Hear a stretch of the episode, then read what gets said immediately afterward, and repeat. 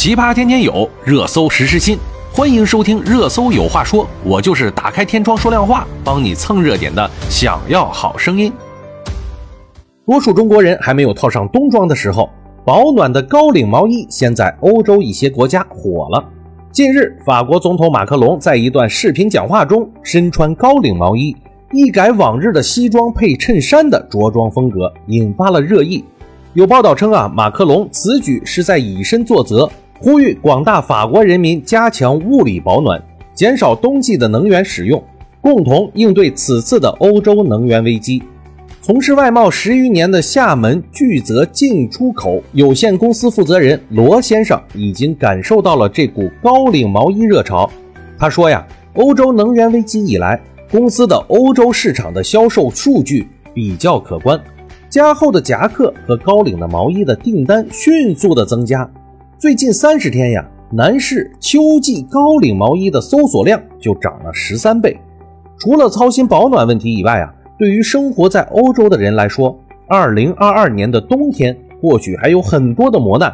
生活在德国的华人张女士告诉记者说，通货膨胀导致物价翻了一倍，工资却没有上涨。能源危机以来啊，电费也比去年贵了一倍。为了节省开支，他并不会花太多的钱来囤保暖物品。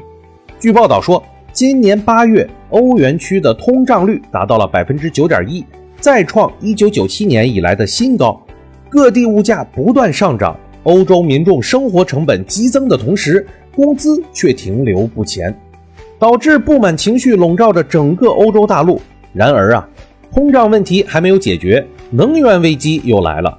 其中啊。极度依赖俄罗斯的能源进口，冬天又特别寒冷的德国，无疑受到了相当大的冲击。生活在德国的张女士表示，通胀导致超市里的黄油、牛奶、鸡蛋等等物品啊价格翻了一倍，但是自己的工资却没有一点上涨。能源危机爆发以来，家里的电费比去年贵了一倍。以前呀，德国的电力公司都会有折扣，我们可以对比多家，找最便宜的电力公司签合约。但是今年不仅没有折扣，所有的电力公司很默契的都把价格翻了一倍，生活压力啊大了很多。他还说啊，由于通胀和能源危机，大家现在的生活支出相对来说都比较高，所以在生活各个方面都会尽可能的节省。超市买东西要节省，加油也要节省。在节省的时候，你不可能想到还要去消费啊。与此同时，为了在能源危机的大环境下顺利过冬，习惯了暖气的很多欧洲人不得不开始购买更多的保暖物品。这一趋势引发了近段时间中国生产的电热毯、电水壶在欧洲的销售热潮，而高领毛衣是因为马克龙成了热门单品。做外贸的罗先生还说啊，我有一个朋友在广东做外贸，出口电热毯、电热水壶等保暖物品到欧洲。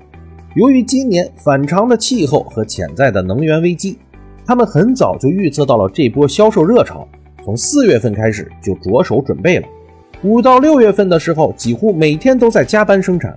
不过，罗先生判断这波销售热潮或许很快就会淡去，毕竟寒冬也就只有两三个月，而且呀，欧洲一些国家也已经准备启动预案来应对危机了。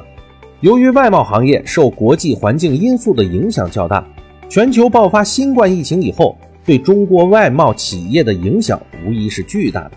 罗先生称啊，二零二零年下半年公司就恢复了生产，但国外疫情开始变得严重，货发不出去，而且海运费直线飙升，一个到美国的小柜从四千多美金直接涨到了两万美金。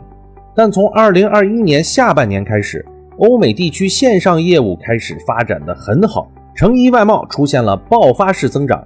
他的公司在亚马逊等 C 端的生意火爆。罗先生表示，他对中国外贸行业一直很有信心，因为啊，坚信中国制造是全世界没有办法替代的。